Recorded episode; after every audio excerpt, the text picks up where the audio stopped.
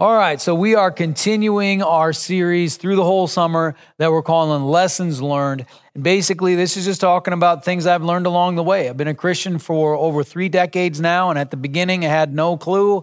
And I like to think I've picked up a couple things along the way, still have a lot to learn, but just been talking about some of that. Last week, we talked about the fact that we have an enemy, that Satan is real, and that we need to fight the spiritual battle because if we don't, we're just sitting ducks, and we need to be ready to defend ourselves in the spirit and not blame God, but understand where the darkness is coming from. Then this week, we're going to talk about living by the Spirit. One of the very important things about being a Christian is walking in step with the Holy Spirit of God. I've had a journey along those lines, and we'll talk a little bit about that. But today, as we talk about living in the Spirit, walking in the Spirit, being filled in the Spirit, let's pray and seek the Lord for something good. So, Heavenly Father, thank you for your holy scriptures. Thank you, Lord, for your word. Thank you, Father, that you don't leave us here to just talk about stuff and try to figure it out, but you guide us by your Holy Spirit and you guide us by your holy word. Father, guide us through your word today as we look into different scriptures and seek you for truth. But Lord, let us go beyond thinking thoughts. Let us truly connect with you in the spirit. Let us grab hold of something good. Lord, I know that each one of us is going through different things. We need something different from you. And Lord, I know by your Holy Spirit, you can meet each one of us right now and give us just what we need. So, Father, I pray you would do that. Have mercy on us. Give us something good. In Jesus' name, amen. Amen. So, I wasn't really sure at the beginning. I mean, I was introduced to God through the miraculous, the miraculous answer to prayer. I actually had an open vision. You know, if, if you haven't heard that story, we've got uh, testimonies in on our website. But I saw the power of God right off the bat, so I knew that there was something powerful going on in the spirit with our relationship with God. But then, you know, you start living as a Christian for a while, and it, it can become more of an intellectual pursuit than a spiritual pursuit. It can become a theological pursuit instead of a spiritual pursuit. It can become a behavioral or moral pursuit instead of a spiritual pursuit. We can even be brought into a, a, religious pursuit, if you know what I'm saying, you know, the form of godliness, but denying its power, going through the motions, showing up for church, checking it off the box. It can become religious rather than spiritual. And so Christianity is primarily a spiritual pursuit. We're here to know God deeply and to walk the narrow road. That's a spiritual pursuit to know God, to know God in a deep, powerful way, not to know about God, but to know God and to walk the narrow road. That's what we're called to. This is a spiritual pursuit. Let's go to Matthew 7, where Jesus talks about the narrow road. Matthew 7, 13 and 14. And it says, Enter through the narrow gate. For wide is the gate and broad is the road that leads to destruction, and many enter through it. But small is the gate and narrow the road that leads to life, and only a few find it. This narrow road is a spiritual road. Again, it's not about learning about God, it's about getting to know God, a personal relationship with God. We can only do that by making a spiritual connection with God. The narrow road is a spiritual road. We, as believers, as Christians, are people of the Spirit. We're people of prayer. We are people of worship. We are people of the Word. We study the Word, not just as a book written by people, but as the living Word of God. And we invite the Holy Spirit in as we read to move in our hearts, to make it sharper than a double edged sword, and to change us and be a, a, a way that God can speak to us through His Word. We are people of the Word. We are people who listen to God's voice and obey. It means we're people of the Spirit. This is a spiritual pursuit. Christianity is about walking in the Spirit, it's a spiritual pursuit. And to substitute in something else, like, for example, repeating other people's ideas, you know, reading a book and saying what the book said. I mean, that's good. I read books, I tell other people what I read, but it does not replace a spiritual connection with God. you know, learning how to behave in such a way that other people say you're you're doing good, you know, way to not do that dumb thing. That's good, but it's not just behavioral. We have to have that real spiritual connection with God. If we substitute in the intellectual, we substitute in the behavioral, and we miss the spiritual, then we, we're just stuck with shallow religion. We must have a deep relationship with God. But how do we get to the place where we truly know God? Maybe you've been going to church your whole life, you've been believing in God your whole life, and you just feel like God's way over there and I'm way over here, and I'm trying to say what I'm supposed to say and learn the stuff I'm supposed to learn and do what I'm supposed to do, but it just seems so distant. Well, that's what we talk about today. Starts with spending time with God in the Spirit, seeking God in prayer, connecting with God in worship, reading the word, how we talked about before, inviting the Spirit in, but we need to actively pursue God. Get quiet with God and try to hear from God. Maybe go to the, you know, maybe if church service is, is rocking, you know, get loud and go to God and try to grab hold of the things of God, seeking God. But we've got to spend time with God. That's how it begins. So today we talk about living by the Spirit, being filled with the Spirit, being baptized in the Holy Spirit. We're pursuing the Spirit. Very important. So, today, basically, going to break this into four parts. First part, we're going to talk about the biblical foundation of the Holy Spirit in the lives of New Testament believers. Then, we're going to look at how we can get this wrong. Then, we're going to look at my personal experiences of getting this wrong. and then, we're going to go to the Lord in prayer and seek a real connection with God. That's where we're at. Let's start with the biblical foundation. First thing don't be shy about pursuing the Holy Spirit. This is all over the Bible. This is not something that, you know, a certain little subset of Christianity emphasizes and nobody else talks about. It's all over the Bible. Christians, New Testament believers in God, being filled with the Spirit, walking by the Spirit, in step with the Spirit, being led by the Spirit.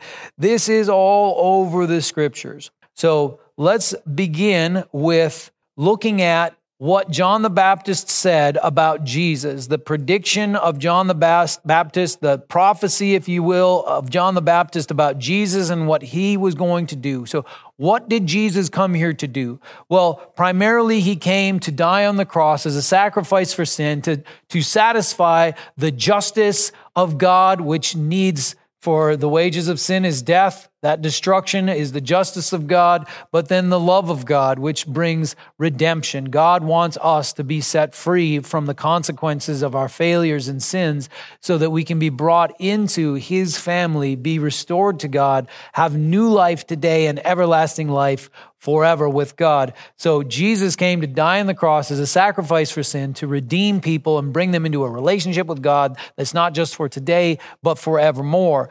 But an important part of this is the Holy Spirit of God being poured out on all people. Very important. And this is what John talks about that Jesus will do. So John came to prepare the way. He's the one who's preparing a way for the Lord. And when he is preparing a way for the Lord through calling people to repentance and water baptism, he talks about the one who will come after him, which is Jesus, our Messiah, the Lord of Lords and King of Kings, the Alpha and the Omega. What did John say Jesus was going to do? So we start in Matthew chapter 3. We'll read 11 and 12. John the Baptist says, I baptize you with water for repentance, but after me comes one who is more powerful than I, whose sandals I am not worthy to carry. He will baptize you with the Holy Spirit and fire. His winnowing fork is in his hand, and he will clear his threshing floor, gathering his wheat into the barn and burning up the chaff with unquenchable fire. All right, so John, you know, you wonder if there's fire and brimstone in the Bible. Well, hey, John, that seemed a little strong. So, absolutely, you know, John is talking about judgment from God. You know, we want to go to heaven, not not go to hell. We don't want to have damnation, but we want to have salvation as our future, as our hope, as our life today. We want to be living in the joy of the salvation of God. But John here says that he baptizes with water, but the one who's coming after him is going to baptize with the Holy Spirit and fire. That is amazing. What would it be like to be baptized in the Holy Spirit? So John baptized in water, and that word baptism, baptize, it's just a Greek word that means to immerse or to wash. And so John baptized in water. People came to him in repentance, and the baptism was a symbol of the washing of God, the forgiveness of sins. Uh, from repentance and then, you know, live a new life. And now there is the promise that Jesus is going to baptize in the Holy Spirit or immerse or wash in the Holy Spirit. And that's an amazing promise that John makes. But this isn't just mentioned in Matthew. Let's go to Mark uh, 1 7 and 8, talking about John the Baptist again. And this was his message. After me comes one more powerful than I, the straps of whose sandals I am not worthy to stoop down and untie. I baptize you with water, but he will baptize you with the Holy Spirit. So we're seeing that this is mentioned over and over. We go to the Gospel of Luke, chapter 3, 15 through 17. It says, The people were waiting expectantly and were all wondering in their hearts if John might possibly be the Messiah. That's John the Baptist. So he has to straighten it out. John answered them all, I baptize you with water, but one who is more powerful than I will come, the straps of whose sandals I am not worthy to untie. He will baptize you with the Holy Spirit and fire. His winnowing fork is in his hand to clear his threshing floor and to gather the wheat into his barn, but he will burn up the chaff with unquenchable fire. So we see the same message is repeated again in the Gospel of Luke. And then we go to the Gospel of John, chapter 1 32 through uh, 34, and we see John the Baptist giving another testimony. Then John gave this testimony I saw the Spirit come down from heaven as a dove and remain on him. And I myself did not know him, but the one who sent me to baptize with water told me, The man on whom you see the Spirit come down and remain is the one who will baptize with the Holy Spirit. I have seen and I testify that this is God's chosen one.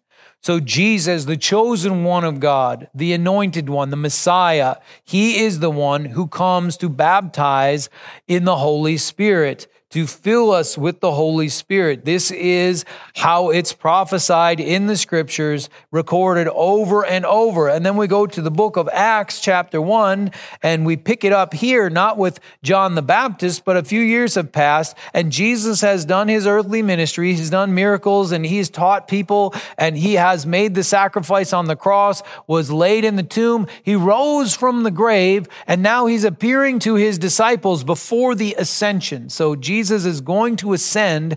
After his ascension, he will baptize with the Holy Spirit. And that's what it describes here, verses 4 and 5 of chapter 1. On one occasion, while he was eating with them, that's while Jesus was eating with his disciples, he gave them this command Do not leave Jerusalem, but wait for the gift my Father promised, which you have heard me speak about. For John baptized with water, but in a few days you will be baptized with the Holy Spirit.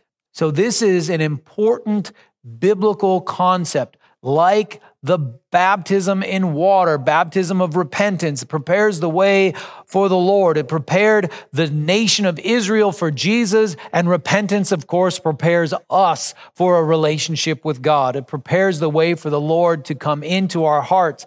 We invite Jesus into our hearts to guide us, to fill us with His Spirit when we repent and we realize there's a better way, the ways of God. So this is a central theme in the scriptures. Then you get the day of Pentecost and the fulfillment of the prophecies of Joel and the Holy Spirit poured out on men and women, you know, sons and daughters. It's just powerful stuff. Then we have the birth of the New Testament church and the promise of the Holy Spirit continues on. We are people of the Spirit. This is the way that the scriptures describe it that Jesus came and he is the one who baptizes in the Holy Spirit. And when the baptism in the Holy Spirit happened in Acts, we see that at the day of Pentecost. The power of God comes on his people, and the Spirit of God is with them. And you know, there's so many different ways I could go with this, but I'm going to go to 1 Corinthians chapter 3 and chapter 6 in order to discuss this a little bit deeper because this is something that continues on to this day. We are still in those last days in the prophecies of Joel where the Spirit of God is poured out on all people. Very important. And when we look at 1 Corinthians uh, we see a church that is messing up a lot of things, and the Apostle Paul is trying to straighten them out. You know, Paul said they were just people, they're just mere human beings. You know, you're not even the holy, God ordained people you should be. And he's chewing them out for that. And he's chewing them out for that because, you know, their daily life is immoral and because there's division in the camp. They're fighting with each other. These are big, significant problems. And how does Paul deal with them in these verses? In 1 Corinthians chapter 3, verses 16 and 17, Paul says this Don't you know that you yourselves are God's temple and that God's Spirit dwells in your midst? If anyone destroys God's temple, God will destroy that person, for God's temple is sacred, and you together are that temple. So here, Paul is talking about division in the church, and he's saying, Look, you as a group are a temple of the Holy Spirit. The Spirit of God dwells in your midst. You come together and the Spirit of God is there. This is not a spirit of division, but if people come in and they sow division and that divides the holy thing of God, you know, destroys the temple, then God will destroy that person. So he's coming against them for their divisive spirits. I follow Paul, I follow Apollos, I follow Peter, I follow Christ. He comes against them for that and says, hey, if you're going to sow division into the temple of God, then you are going to be destroyed. So it's pretty pretty harsh stuff. But he's saying, look, the Spirit of God is here. You're a temple of the Spirit. The Spirit is here among you.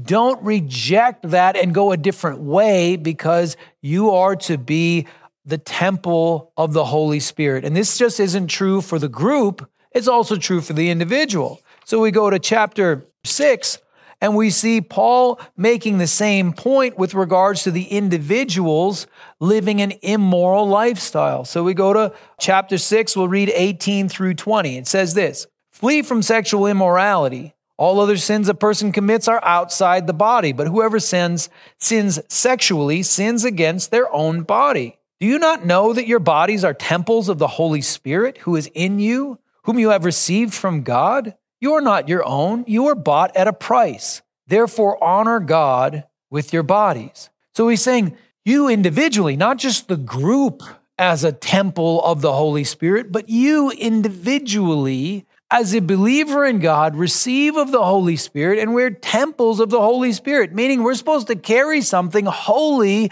in us everywhere we go. This is true for the group. There should be something holy, the Holy Spirit of God in the midst of God's people, in the midst of God's gatherings, in the midst of church services and potlucks and whatever, you know, like the presence of God there, the Holy Spirit of God there, and also true for the individual, the Spirit of God in the individual. We are temples of the Holy Spirit. But just quoting these verses and not actually going there isn't going to get us there. We don't want to just copy ideas and behaviors. We don't want to settle for shallow religion. We want to actually grab hold of the Holy Spirit of God. We want to carry something deep and holy within us that guides us each moment of each day. So we don't want to be shy about pursuing the Holy Spirit. We want to grab hold of the things of God, the deep things of God, open our hearts to God, and receive of the Holy Spirit of God.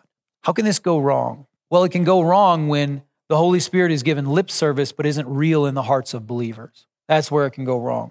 The biggest problem is when the believer carries a different spirit within them than the Holy Spirit. Instead of the Holy Spirit, they have pride. Instead of the Holy Spirit, they have a spirit of fear. Instead of the Holy Spirit, they have jealousy or different religious spirits or lust or other sinful desires, covetousness, or like me, got fooled into anger and a judgmental spirit. I'll talk about that in a little bit.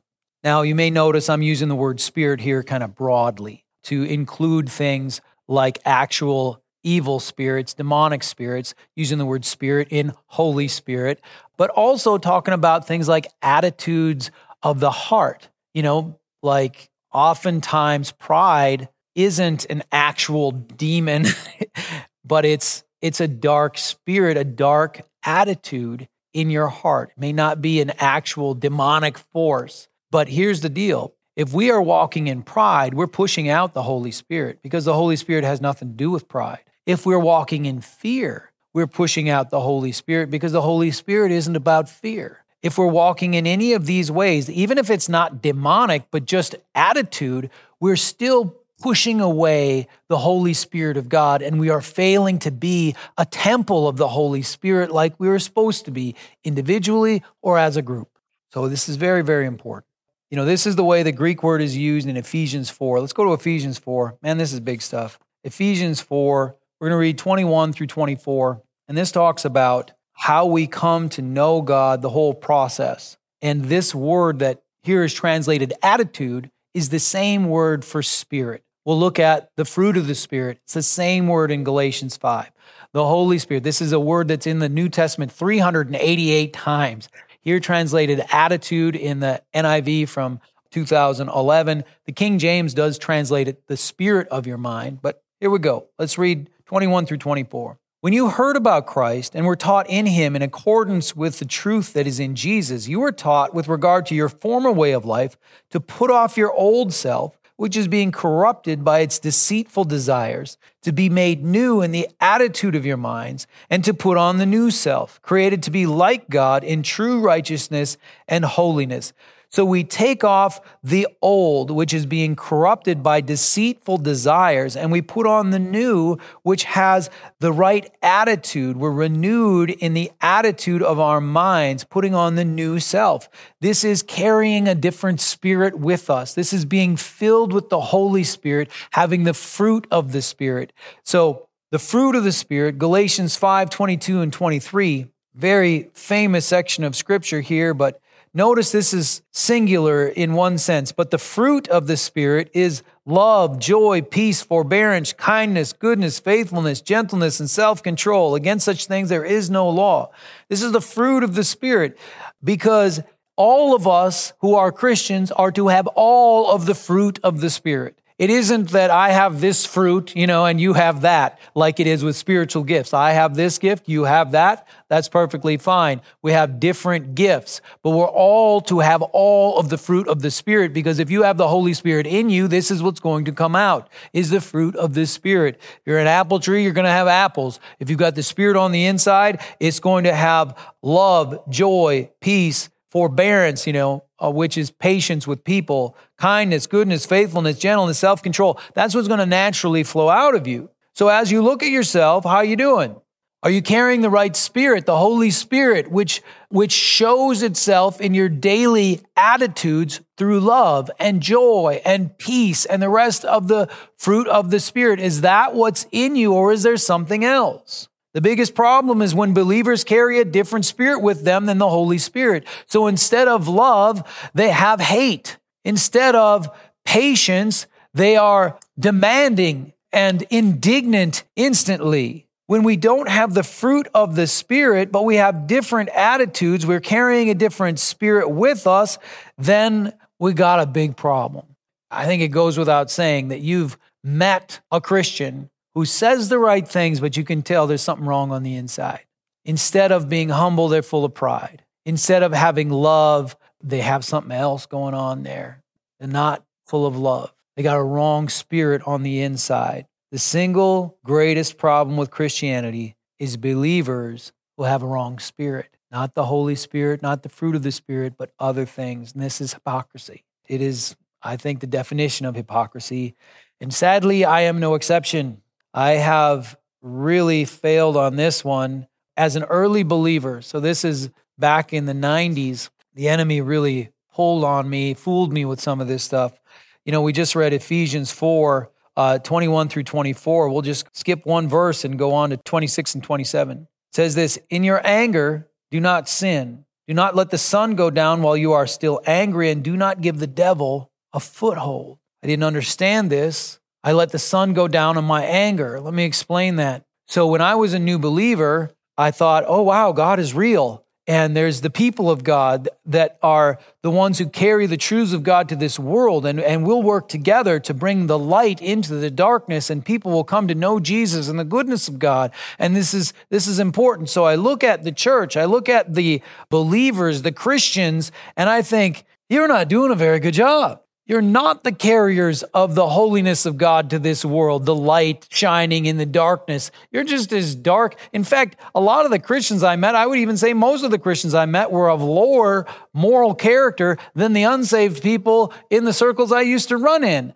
And I thought this is ridiculous. And I thought, you guys are misrepresenting God. Uh, you're doing this extremely poorly. And I started to get angry. I started thinking the people I care about, the people I love are rejecting God because you're acting so foolish and stupid. You know, you've taken the Alpha and the Omega, made him a cartoon character. What's wrong with you? And I started getting angry and I, I didn't realize I was giving the devil a foothold. I thought this was righteous indignation. I thought I was justified. I thought I was right. And the reality is in my head, you know, a lot of it was right. I was noticing things that were true. You know, is the church doing a poor job of representing Christ in this world? Well, yeah, uh, we're still doing that. But in my heart, I was completely wrong. In my heart, I had the wrong attitude and I needed the Spirit of God. I needed the fruit of the Spirit. And so I was walking around in this anger. I was walking around with a judgmental spirit. I was walking around very critical and finding fault with everything. And then something happened to me. I went to a conference. I'll give you the short version of this story went to a conference and they had a time where they're going to cheer for all the pastors and i'm like oh come on. These are the people it's their fault you know like they should be teaching people better. That's why they're acting so stupid. And oh, i didn't leave. I stayed and waited it out. And during that time where we were cheering for these pastors i was resisting at first and then all of a sudden something happened in my heart you know the, all this bitterness and anger the foothold of the enemy that had built over a seven year period of time was deep in my heart and it felt like a bucket of cold water. So I felt literally like there was a bucket of cold water in my chest and all of a sudden the bottom came out and I felt it just fall out. And that's that anger, the foothold the enemy had because I let the sun go down on my anger and I let it build. And you can do that with political stuff. You can do that with, uh, you know, religious opinions. What you can let the sun go down on that type of anger, and the enemy can get a foothold. And I had done that, and then that just broke. It fell out, and a love from God hit me, and I just couldn't believe it. There was a conviction in my heart of, you know, uh, these pastors, they're just normal people trying to do the best they can. And all I'm doing is whining and crying and, and blaming them. And so who am I? And the love of God for the broken church hit me. And it was an amazing experience. And I began to speak, you know, saying something like, wow, this is amazing. And instead, some other language came out and it scared me half to death. So I sat down and uh, freaked me out. But that was my baptism in the Holy Spirit with initial physical evidence of speaking in tongues, you know, thing that happened with me. And I got to tell you, a heart transplant that was over 25 years ago. And as long as I don't intentionally go there and start thinking those negative thoughts and give the devil a foothold again, I can stay here in the love of God, in the mercy of God, in the grace of God, loving people and helping people instead of condemning and shaming and, and being angry. So that's the Holy Spirit of God baptism in the Holy Spirit, an immersion, a dunking, a, a saturating in the Spirit of God that was life changing for me. Jesus came and he did what John said he would do baptized me in the Spirit. And we need to continue in that. We need to stay in the Spirit because it's easy to fall back into those wrong attitudes. It's easy to fall into the darkness. So we have to maintain it, we have to keep going. Hey, I want to give you just a side note here, real quick. If you're somebody who's had a real critical spirit against the church, against Christian leaders, maybe you look at me and you're trying to find fault with everything I say, uh, you very well may be called by God to be a pastor, to be a teacher, to be an evangelist, to be somebody who's in ministry because you care about those things. And how did that how did that care get put in your heart? Could be God, He could be calling you. Now, I want you to seek that out and check that out because a lot of times the things that irritate us the most are the things God's called us to intervene in to be part of. So check that out. Little side note. We need more pastors. If you're super angry with me, maybe that's you. All right. It'll be a little bit, you know, you got to be washed and all that stuff. But I heard something at the Church of the Highlands. I got an opportunity to go on a, a trip there a month ago or so. And uh, they said something I thought was great. Sometimes when you're talking about the things of the Spirit, people get all prideful and they get jealous or they get start acting weird. And, and they had this phrase over there. And it was this it was, being filled with the Spirit doesn't make me better than you it makes me better than me. And I thought, man, that's powerful. That is exactly right. Because the judgmental, critical spirit angry me is worse than the regular me, but the spirit filled me is better than the regular me. So we want to be filled with the spirit, not to be better than other people, but to be better than ourselves. But when we're filled with pride, we're worse than we are without it. When we're filled with any of these wrong spirits, we are worse and we misrepresent God. The narrow road is a spiritual road. Let's go before the Lord in prayer and let's go on that narrow road. I want us to pray in faith like we're approaching God. The scriptures say we can go boldly before the throne of grace and receive mercy in our time of need. When we pray, we're not just down here, you know, sending a letter and hoping God someday gets it. He can hear us if we open our hearts in faith. So let's approach God, and I believe He's going to meet you and help you. Our closing scripture is going to be from Psalm 51. Psalm 51 is a psalm of David. King David in the Old Testament, he's made a lot of mistakes, done a lot of bad things. And this is something that he writes in this psalm. It says, Psalm 51, 10 through 12 Create in me a pure heart, O God, and renew a steadfast spirit within me. Do not cast me from your presence or take your Holy Spirit from me. Restore to me the joy of your salvation and grant me a willing spirit to sustain me. Here, David is feeling separated from God because of his failures, and he asks for God to create in him a pure heart to really bring something new in there a pure heart, a steadfast and willing spirit, walking with God, not being taken away from the presence of God, and full of the Holy Spirit and the joy of salvation. I want to walk in that, and I want you to walk in that. Let's pray. Let's open our hearts before God, and let's seek Him on this.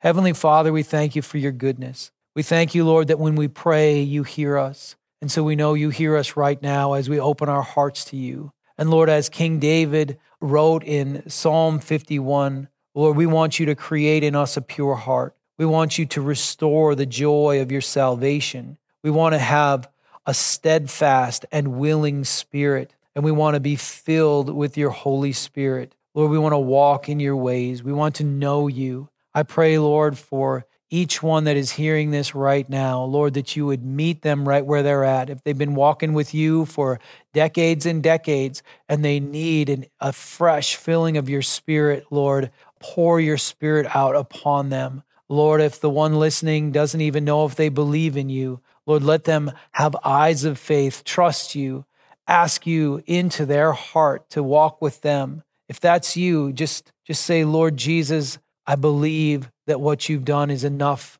to take care of me, to save me. Please forgive me of my sins and redeem me and bring me in to a life with you. Let your spirit come into my heart and let me walk in your ways. Just pray along those lines. And Father, help us to grab hold of you, to represent you right, not carrying a wrong spirit. Lord, show us if we're carrying a spirit of pride, a spirit of fear, if we've got you know, religious spirits, if we've got anything wrong in our hearts that needs to be taken out, Lord, show us, help us that we can carry your Holy Spirit in this world. We can be temples of your Spirit, filled with your Spirit, the power and the glory and the goodness of your Spirit within us, which makes us better than us, not better than anyone else, but better than us. So, Lord, bless us with this. In Jesus' name, amen.